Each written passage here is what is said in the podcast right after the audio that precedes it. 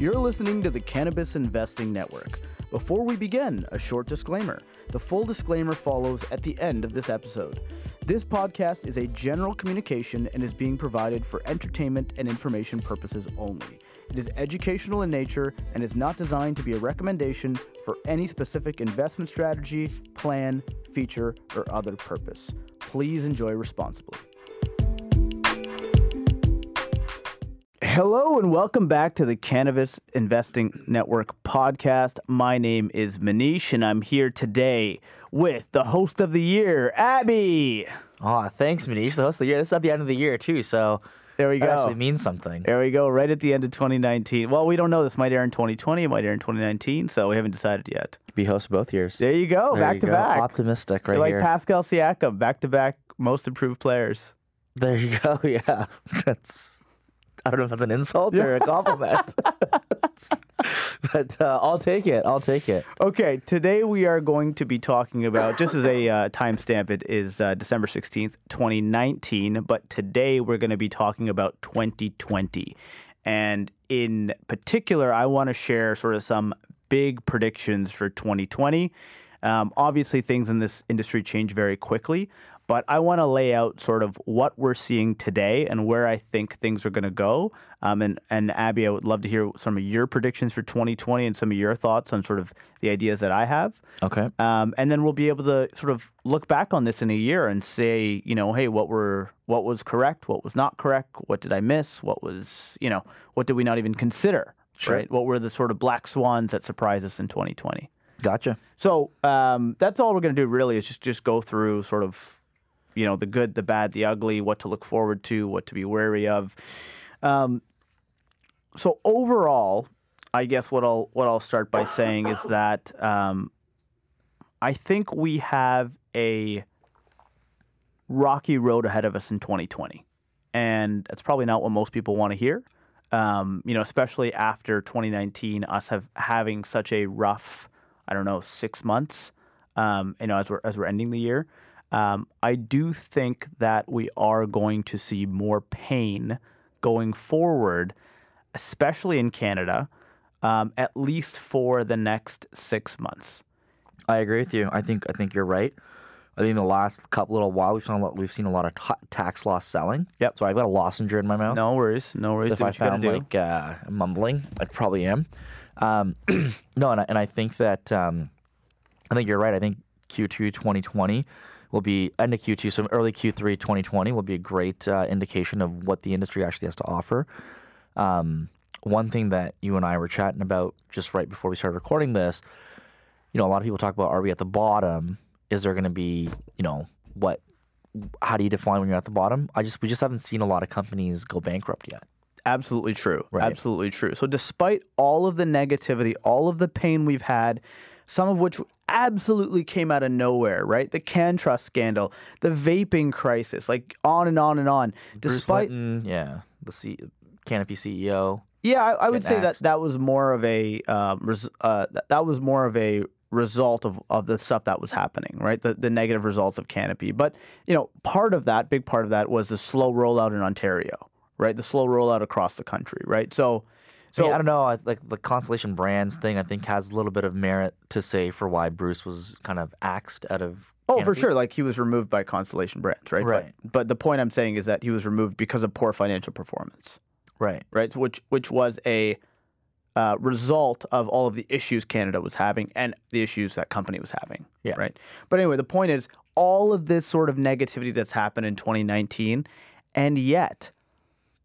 Only 2 companies have gone broke in 2019. I think there's a couple more that have filed for protection, but I think 2 are just completely gone. Yeah, and so what I'm getting at, or what I think we're both saying is that, you know, despite all of these bad things and all this negativity you've seen, not many companies have actually gone broke. Well, guess what? Some of them are going broke, right? Like it is going to happen.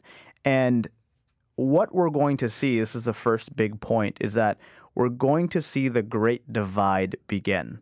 Right, and it's already started to happen, and we're shifting from the sort of everything moving together as a sector to now the market is picking winners. Okay, so for example, it used to be that Canopy Growth was the index, really the bellwether for the sector. So if Canopy did well, a lot of other people did well. If Canopy did poorly, a lot of other people did poorly. So much so that, you know, even only a couple months ago, I was at a dinner and a very sophisticated investor started a sentence by saying, he was talking about, you know, like let's say a random company, and he says, if Canopy is at X dollars, random company will be at X dollars. And, you know, this other company has nothing to do with Canopy. But his point was, you know, if Canopy is doing well, then this company will do really well. But if Canopy is doing poorly, then this company will only do okay. Right? Okay, so and you think that's no longer the case? I think we are shifting. It's still very much that way. It takes time for people to change their minds and for sort of the mainstream opinion to change. Yeah. But it is beginning, and you're already seeing it because, for example, Trulieve, which is probably one of, first of all, the highest quality company I think you can get right now.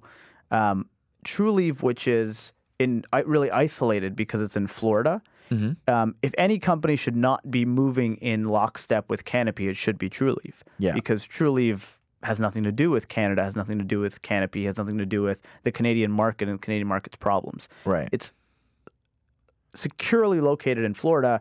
Yes, it dabbles in other states, and yes, Massachusetts will be part of their strategy, but the Florida market has been phenomenal. Trulieve has executed phenomenally, and now the share price is finally being rewarded for that, right? So you're seeing that share price surge and continue to have strength with the weekly numbers coming out every week out of Florida, showing how well they're executing. So you're seeing that separate from the pack, okay? And what I'm saying is, this trend will continue. Previously, everything was moving together, right? And the mentality was the ETF mentality. You buy the entire sector. The sector does well, you do well. The sector does poorly, the ETF does poorly. I think that model is dead. I think you can't just have a passive ETF of everything in the space because the losers are going to lose hard. Right? And I think you need to be in there picking winners and losers. Yeah, it's funny that you say that. I mean, there's a term that's used in capital markets for active versus passive investing. And for passive investing, they always say it's like a beta-driven market. You know, you just buy the market. When everything's going up, the market will do good. Mm-hmm. But active managers are the ones that say, no, you can't, because there's a lot of low-quality companies in the index. Right. And you always want to high-grade your portfolio when there's turmoil to come. Right. And I think we're seeing that turmoil coming right now. For sure.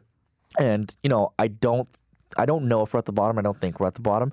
I think Q1 2020 is going to be very interesting in the sense that, you know, we can no longer say tax loss selling is the rationale for why the companies are doing bad.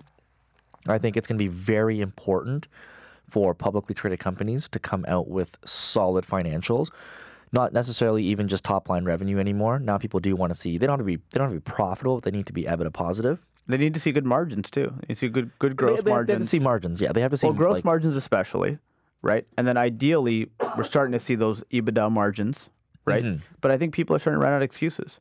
No, absolutely, absolutely. And I think that, I mean, you can only say that this is a growth industry for so long. It is a growth industry. It's still a very nascent industry. Yep. I truly think that this industry is going to explode in terms of like the sheer volume of what, you know, the size of what the market could be. For example, in Canada, you know, 3 billion maybe in 2020 isn't out of the question. Right. And okay, I'm glad you touched on that because we had a bet that we made a little while ago on what the sales were going to be for 2020 calendar year. Okay. Can you remind me what they were? What our bet was like? Glad to see you taking it so seriously. Basically, we made a bet that it was basically an over-under on 3 billion. And you were sort of the over 3 billion. You were actually at 4 billion. We let you go down to 3. And I was the under, okay? Okay, gotcha. Sales in Canada. Right, I recall this conversation. It's hard to say, but it probably the sales ending for 2019 will probably be a billion to $1.2 billion, somewhere in that sort of ballpark, right? Right. So based on our current trajectory, if nothing was to change, we probably do $1.25 to $1.5 billion next year. Okay.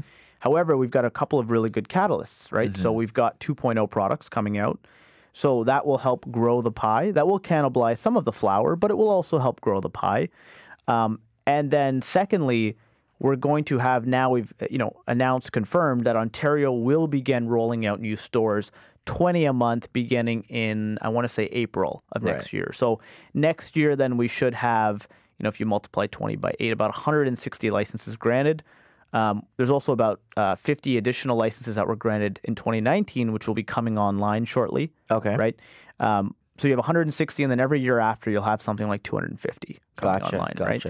So that is the light at the end of the tunnel for a lot of these cannabis. Well, also, I think we made this bet, now that I think about it, off of Cannabis 2.0, right? Because I'm a big believer. I think that Cannabis 2.0, for those of you who don't know, in Canada for the majority of 2019, up until October, the only thing that was legal through, the only thing that was legal through the sale. The only thing you could buy is flower. Yeah, the only sales that were legal were flower, tincture, or some very medicinal type concentrates. Right, dry flower. Capsules. Or like very, very, very minimal in the tincture side. The extraction side. Like tinctures, capsules. But now you can buy, or not yet, almost. Yeah. January. It'll be legal, yes, to purchase a high margin extracted product. Exactly. Right? Keyword being high margin. Yep. That's where I think you're going to start seeing. And these are actually products that consumers want. And products that consumers don't even know they want yet, right? That is really the beverage category. Man, they're already in your head. Yeah, well, look, you and I, because we've traveled so much in the States, like we get to go to California and try different products, right? Yeah. And in terms of product innovation, we can see now what's coming. Yeah, right? Yeah. We can see that, like, beverages, again, I'll say because beverages is a very unproven space. Nobody's really done or had achieved good sales with beverages, but I can say anecdotally from just experience trying them, they really blow you away if you have a good one, because you're like, wow, this is a experience I didn't even know I wanted, and actually it's quite enjoyable, right? Because it's discreet, it's contained. It's discreet. Yeah, it's contained. It's very consistent. For sure, it doesn't have the same onset time as an edible. It can hit you much faster because it's absorbed to the gut.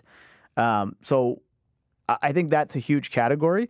It's a big question mark how well it will sell, right? And how will they promote it, and et cetera, et cetera, et cetera. But okay, so to bring it back to the point, we have an over-under on $3 billion, right? So right now, if nothing changed, we probably do about $1.5 billion because we're still getting some momentum month over month. But 2.0 is going to increase some sales, and then Ontario opening a bunch of stores is going to help increase sales as well. Right. Will we hit $3 billion next year? I think we've got a shot. I don't think we're going to get there. I think that the rollout will continue to be slow and will not be easy. We had a bunch of stores get approved and licensed in August of 2019. Not a single one of them is open 4 months later. So that tells you it takes probably at least 6 months from licensing to store opening. So if stores are going to get licensed in March or April of next year, right, it could take them up to 6 months, I think, realistically, to get open, right? Right. There are a lot of headwinds, and distribution is one of them as well. Like, huge one. You can have, let's say you have 25 stores that we have in Ontario. If the shelves are empty, where are people going to buy from? Or where are people going to get their product from, right? Say that again? If the shelves are, like, distribution, being like if you go to a store and the shelves are empty. Not literally, because you can't see the shelf. Right. But I'm saying if they don't have the inventory to give to you, with the Cannabis 2.0 products. Right. I don't think that's going to be a problem. We have so much inventory built up. These new stores coming online, they're going to have tons of inventory to purchase. But you're right, there might be a run on 2.0 products. There might not be enough 2.0 products to go around. Mm-hmm. But we'll see. There's a lot of companies who've been waiting for 2.0, so I doubt it. But you're right, OCS, like, the distribution is the bottleneck, right? So it's, yeah, for sure. So that could become an issue. But again, we'll see. To bring it all back to, the point of this is that when I talk about the Great Divide, winners and losers, the big one I think we'll start to see in 2020, but really I think will bleed into 2021, is the U.S. versus Canada. And very simply, the thesis on Canada, in my opinion, is just that we have too much capital, we have too many companies, and we have too small of a market with too many restrictions on it. That's been the story we saw play out in 2019. The question is, will the ship be righted in 2020 and beyond? And I think 2020, the winners will continue to execute. Mm-hmm. Those are the people like Medifarm Labs, like Valence, like I think Village Farms, but it's a short list. The people who still offer a good risk reward for their valuation, I think it's a short list. And I think that there will be a slow rollout, like I said, because of how long it takes for stores to come online. And also, like, we only talk about Ontario, but, you know, Quebec has had a very slow rollout. They've banned vapes now. They've increased the age to 21 from 18, right? So there's issues with a lot of other provinces. Which I don't agree with what Quebec's doing. It's absolutely nuts. I mean, and I think you're fueling the black market and helping Manish in the bet, so. That's absolutely right. I put a call into my boys in Quebec, and they sorted that out for you. I figured as much. But, you know, so Ontario gets a lot of the blame, but people aren't acknowledging that it's just a tough system. And I think people will start to look at the states and just realize that this, as negative as it is that you have this patchwork kind of system in the states where you have 50 different markets with 50 different sets of rules, the good thing about that is if one state screws it up, you still have a bunch of other states that can get it right. Right. So we can use them as an example. Right? For sure, because like California was probably the most promising market just because of its size and scale, right, that you can achieve. And yet it hasn't proven out to be a good market. In fact, Alan Brockstein, a 420 investor, called it the Canada of the West, right? And you know, in terms of having a really rough rollout. Yeah, because I've been there a couple times, and it's a very fragmented market and tough market, strong black market, high taxes. You know, list goes on, right? But now you're seeing in 2020, you'll see the launch of Michigan and Illinois as fully recreational markets. Those will, you know, prediction for 2020 be very good markets. But again, 2020 is just their first year. 2021 will really, I think, be a very big year for those markets. But I think 2020, you'll start to see just how powerful they are, right? Because in Canada, we're so obsessed with Ontario. Ontario has 12 million people. Well, you know who else has 12 million people? You know, Michigan and Illinois each are pretty close to those populations. Florida has 20 million people. So you've got a couple of Ontarios in the States which are either coming online or may come online. Right. And I don't think there's any denying. I don't think anybody's saying that the U.S. market is less attractive than the Canadian market. Well, it has its own issues, right, to be clear, right? And the big one is the 280E double taxation, which makes it very hard for them to make a profit over there. So that's a huge issue, no question. However, it's just that if you look at how much capital has been invested in Canada for the size of market, a fraction of that has been invested in the U.S. for much larger markets. So per capita, per head, the opportunity seems a lot more attractive. And I think investors, they started to clue in on that in 2019. I think the data is going to lead people to make those same decisions in 2020 and 2021. What could be a really cool catalyst in 2020 is that you have a couple of states coming up for full legalization that could really help move the needle. So a couple of states to watch going forward in 2020, sort of my favorite ones, are Florida, which is, in my opinion, the best market we have in cannabis right now. That could go fully rec in 2020. Pennsylvania, which is medicinal right now, but has the potential to go fully rec. New York, same story. New Jersey and Arizona.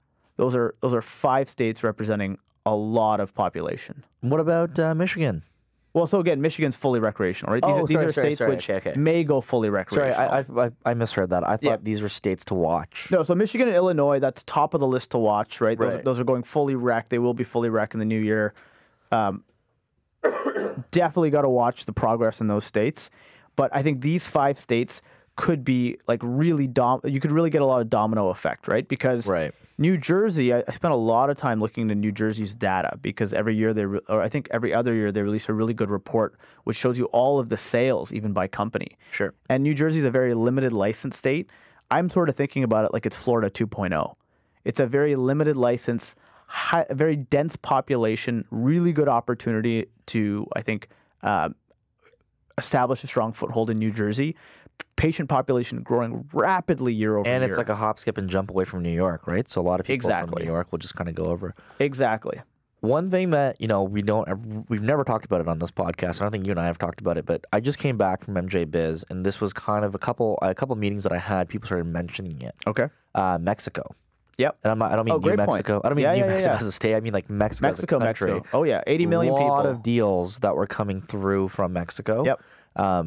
That's one that I'm actually really excited about. Yeah, I think America's going to be awesome. Don't get me wrong. I think everything you said, I like fully on board with. Yep. But I think Mexico is something that a lot of people have not talked about, mm-hmm.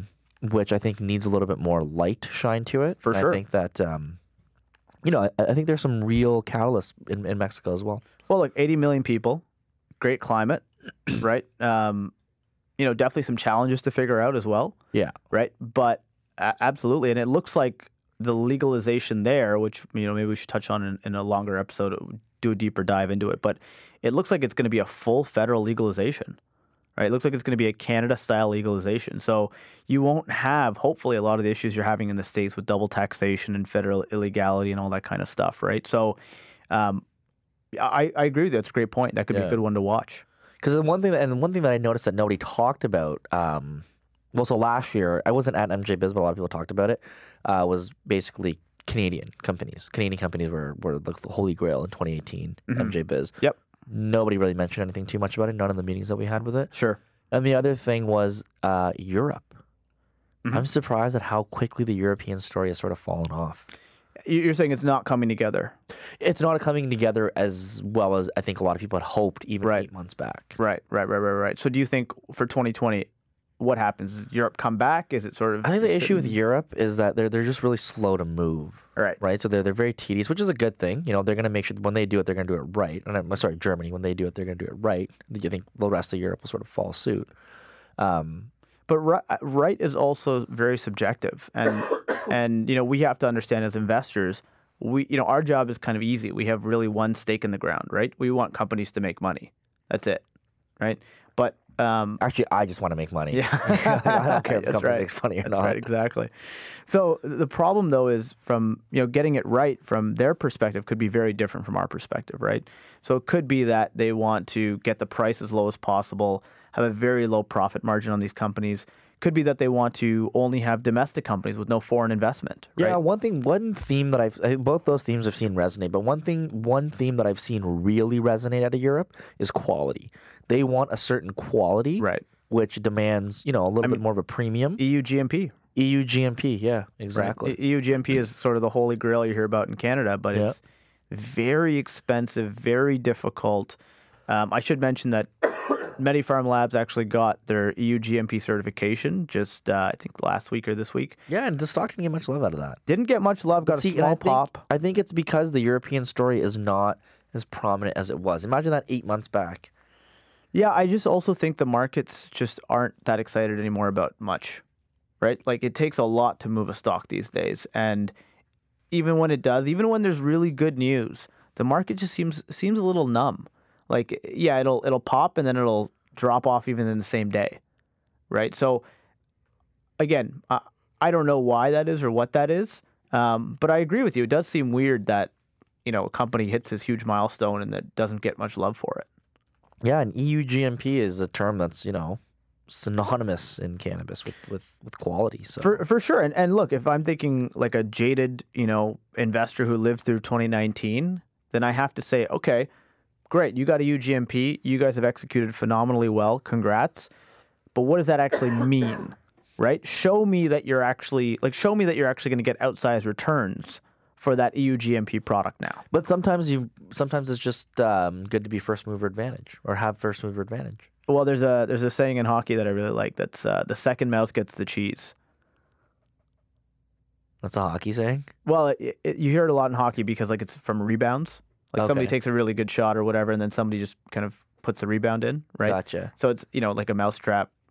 Second mouse gets the cheese, right? Have you heard the early bird gets the worm? Yeah. This is a corollary to that. This is the opposite of that. But it honestly is true, though. The companies who were the first movers don't always get the advantage, right? In fact, sometimes there's a first mover disadvantage. For example, in cannabis, sometimes, people who were first in the door, they dealt with really tough regulations, right? Like if you were in under the old rules under Health Canada, you had, like if you were, let's say you wanted to extract, you had to grow your own cannabis.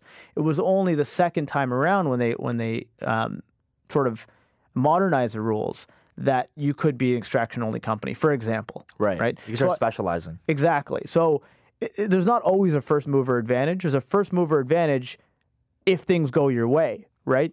But sometimes they don't, So that's all I'm saying. We always hear first mover advantage. There sometimes is a first mover disadvantage. It just, oh, absolutely. It just depends. Absolutely. For sure. I definitely think that there's a first mover disadvantage as well. So but there is also, yeah. So separation, the great divide will be between the winners and losers. It will be between companies. It will also be between markets. So U.S. and Canada. Also, like we're talking about, you know, Mexico coming online, what happens with Europe. So being in the right place at the right time is obviously very important, right? Mm-hmm. So companies kind of put their stake in the ground. They're in Mexico, they're in the U.S., they're in Europe, whatever it is.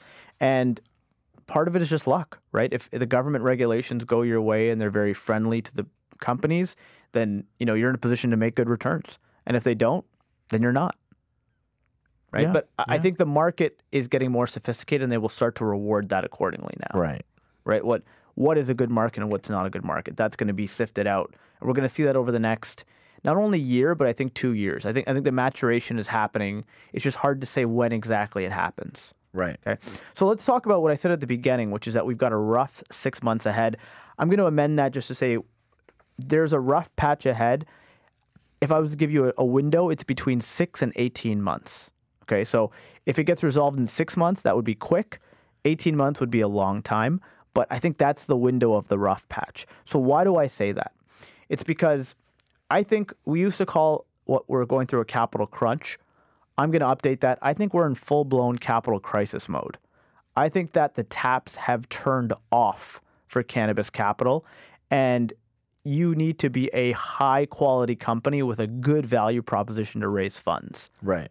And what the result of that is, we are just dealing with now. Like, I'm still seeing some crappy companies find ways to eke money out, and that's going to stop.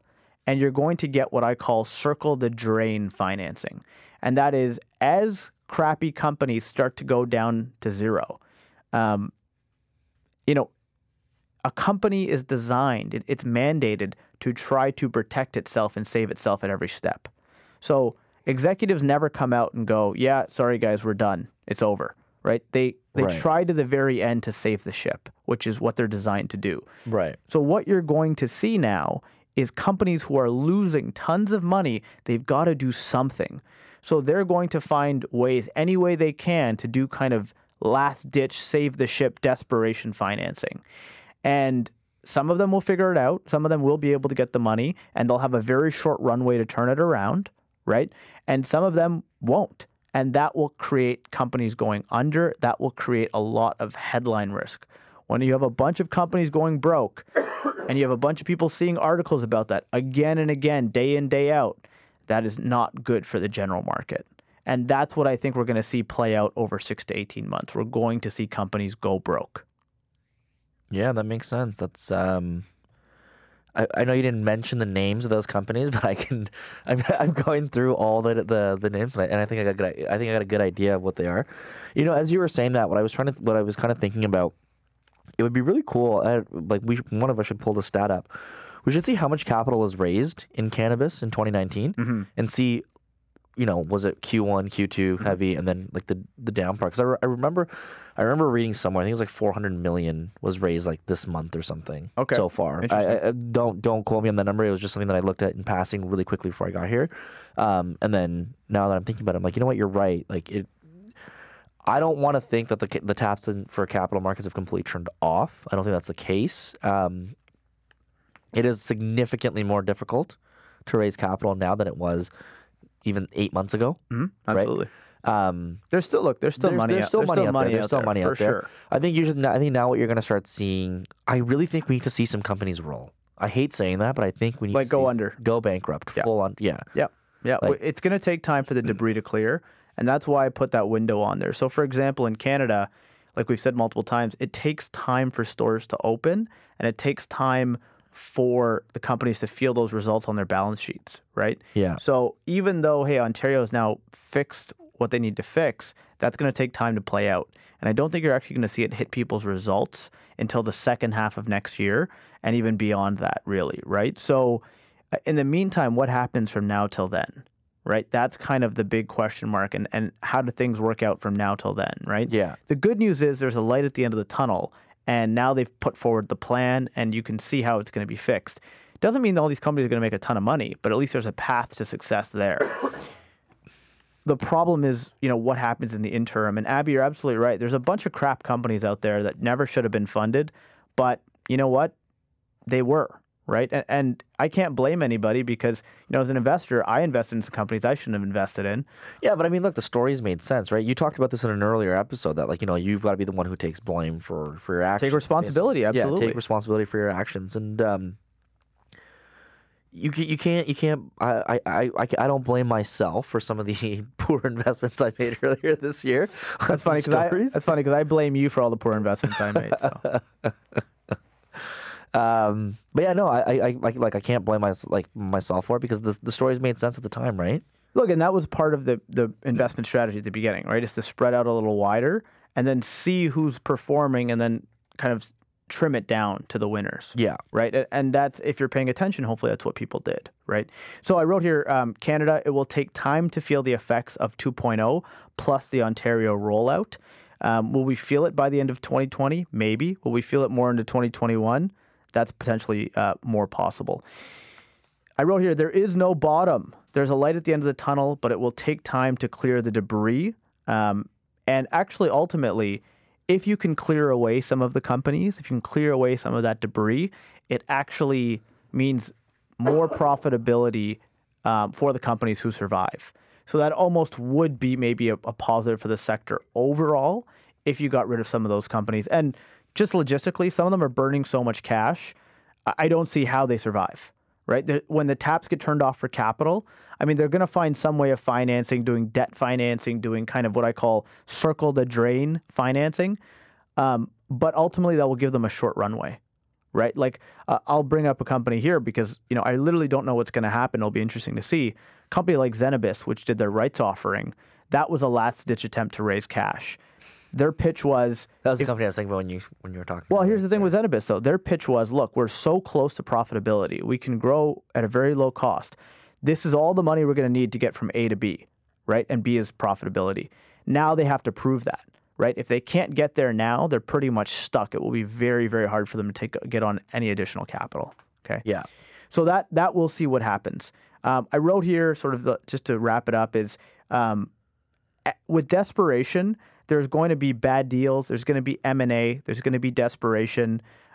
I think that a prediction is you're going to start to see M&A from outside of cannabis. So you're going to start to see, because the M&A is all really about who has money on the balance sheet. Because there's no point in us merging if nobody has cash. Okay. The whole point of the M&A right now is it's hard to raise capital. Let's merge with a company that has cash. Okay. So now we absorb that cash and now we have runway. Okay. Yeah. So M&A is going to be about who has cash. And the problem is in cannabis, not many people have cash, right? Not right now. Yeah, exactly. So, cash is king. Yeah. Two companies with no cash doesn't make sense for them to merge, right? Unless they can get financing. So what I think you're going to start to see is companies from other sectors that are not performing well, that are sort of flat, that have cash on the balance sheet, they're going to start to merge with cannabis companies. And you saw that with WeedMD merged with a company which, you know, I don't know all the details, but had a lot of cash on the balance sheet and actually basically provided medical cannabis for the unions. That's interesting. Okay. Right. And then the union also agreed to invest $25 million or something as part of the deal. Sure. So it was really like the impetus for that. Yes, it made business sense, but they needed that capital. That's really what drove that deal. I think you're going to see more of that. In 2020? Absolutely, because so like companies need to survive. So new entrants that are not technically in the space. That's actually pretty interesting, like beverage companies and whatnot kind of get in. For sure. And so on that point, there's going to be no straight shot upwards or downwards. The FOMO's over. There's chances to make money as companies need to raise the capital, so it's going to bounce around. You're going to see it go up, but it's not going to go straight up. It's going to go up. It's going to come down. There's definitely places to get good value, but I think the days of that FOMO are over, at least for now, unless there's some sort of big impetus like, you know, federal legalization in the U.S. or something like that. So that's about it. Those are the big 2020 predictions, Abby. Anything you see that we sort of missed out there? No, you know what? That was very comprehensive. I like that we recapped the bet. $3 billion 2020. $3 billion 2020. Actually, I want to throw one more thing up there really quickly. Do you think the states will legalize 2020? Absolutely not. I think the best shot we'll have is that some of those states I mentioned, especially New Jersey, especially Florida, especially New York, those guys legalizing, if we even get two big states legalizing, which is very possible, yeah. I think those could be the dominoes which create the opportunity to go past the tipping point. Gotcha. Once you have a certain number of big states that are fully legal, yeah. we can't go back. Right. So I think that's what that's about really what about banking? Do you think banking regulations are going to change? Safe Act, I don't know. It's out of our hands. Who knows? Let's see what happens. It's the government stuff. You never really know. So, and you know what? I'm going to put that question out to everybody who's listening as well. Do you think the states are going to legalize? If you are, feel free to. Yeah, guys, send us your predictions. CINpodcast@gmail.com. Thanks so much, guys, and take care.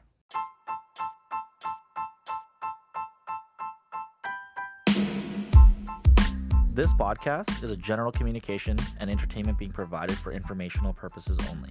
It is educational in nature and not designed to be a recommendation for any specific investment product, strategy, plan, feature, or other purposes.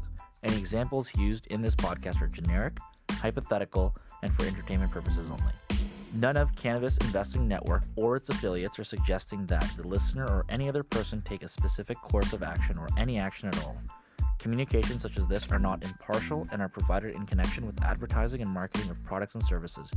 Prior to making any investment or financial decisions, an investor should seek individualized advice from a personal financial, legal, tax, and other professional advisor that take into account all of the particular facts and circumstances for an investor's own situation.